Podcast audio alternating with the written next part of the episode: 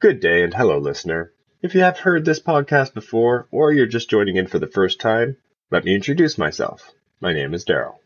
And just before we get going, I want you to know what or who you're listening to in this podcast. I am a Christian by definition, so I follow Jesus Christ and also the will of his Father as I understand it. This is the Father of all people that I am talking about, capital G O D, the big guy, God of all gods. As far as this podcast goes, I will be talking about various topics from the Holy Bible as I read and discover its truths, because I believe this is one small way I can encourage people and feel my own personal growth in the Word. At the same time, I also get the opportunity to give praise to the one who gave me these gifts God. Today's topic will be on what I feel it is to knock, according to those Holy Scriptures.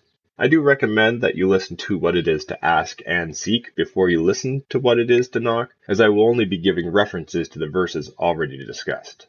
However, I will touch on all three of the topics at the end, so enjoy either way.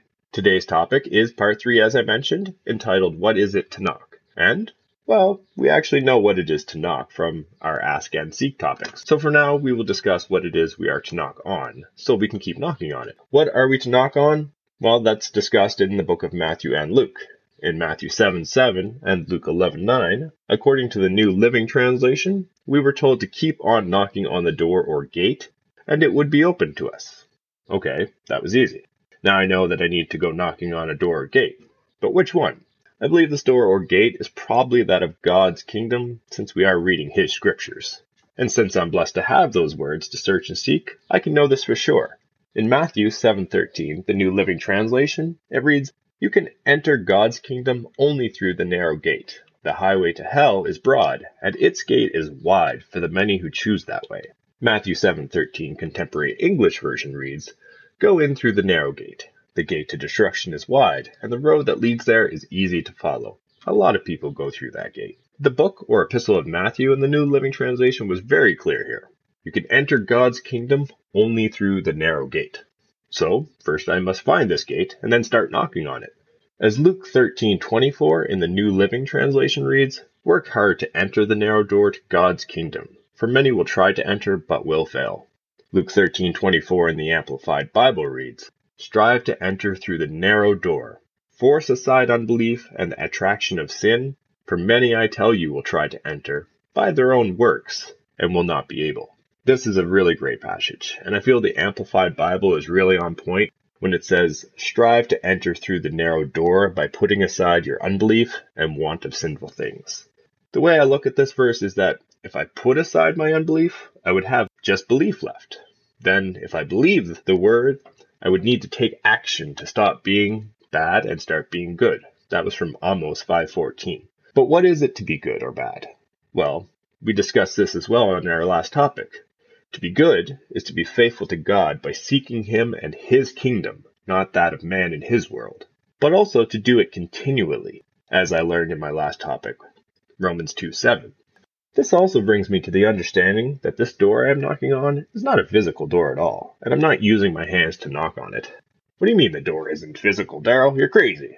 Well, yes, my friends, if I was speaking about the world and our universe, that would be crazy. But I'm not. I'm speaking about God's universe and the spiritual realm He created for us so that we can spend eternal life with Him. And there's only one way into that kingdom, which is through the spiritual gate or door that is called Jesus. And don't take my word on this. In John 10:9, the New Living Translation, Jesus himself says, "Yes, I am the gate. Those who come in through me will be saved. They will go and come freely and find good pastures." And in John 10:9, the Amplified Bible, it reads, I am the door. Anyone who enters through me will be saved, and will live forever, and will go in and out freely and find pastures, spiritual security. I do really love the Amplified Bible here, as it says, I will find spiritual security or a guarantee to live forever in the Spirit with God when I go through the gate of Jesus. I think that says enough. But just in case it doesn't, I will let Jesus himself further explain this.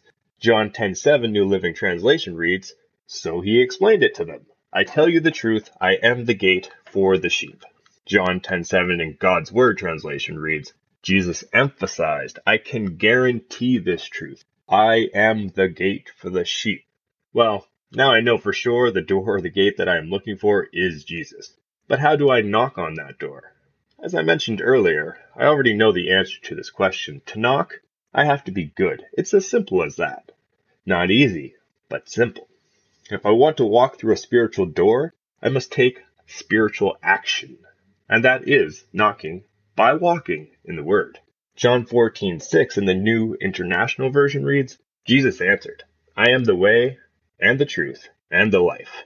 No one comes to the Father except through me. John 14:6, the King James Version reads, Jesus saith unto him, I am the way, the truth, and the life. No man cometh unto the Father but by me. Well, Jesus himself says he is the way, and no one will get to the Father unless they go through him. Well, I'm not going to physically go through Jesus here, so maybe there's a little bit more to life than just the physical things of the world. Walking through the gate of life into that of eternal life with our most holy God, that's the gate that I want to be knocking on and walking through. And I really hope you do too. It's been a fantastic learning experience for me. I really hope it has been for you as well. And now, just to clarify all this, I'm going to take a minute to summarize not just what it is to knock, but the whole spiel. I want to know what it is to ask, seek, and knock. Starting out, Matthew and Luke both tell me to ask God what I need, and it will be given. Matthew 7 7 and Luke 11 9. But what was it that all people need? Well, it's a life to live. And what will give me a life to live each day and forever? That's the Holy Spirit. Matthew 7:11 and Luke 11:13. This is God's guarantee for us, his people. Ephesians 1:14 and 2 Corinthians 1:22 says this. So, I think we should praise God and continue to give him glory and honor by being faithful each day or by continuing to seek him. Matthew 24:13 and Hebrews 3:14. I need to seek God's kingdom, not man's. That's Matthew 6:33 and Luke 12:31. Then when I find God in his kingdom, I need to continue to seek what God says is good, not what man thinks is good. That was Amos 5:14 and Matthew 28:20. I need to be strong and courageous, knowing if I seek God, he will never abandon me, and I will have nothing to fear because he is by my side. That's Deuteronomy 31:6. As God walks with me, he takes away all of my fear because I seek him and his wisdom continually.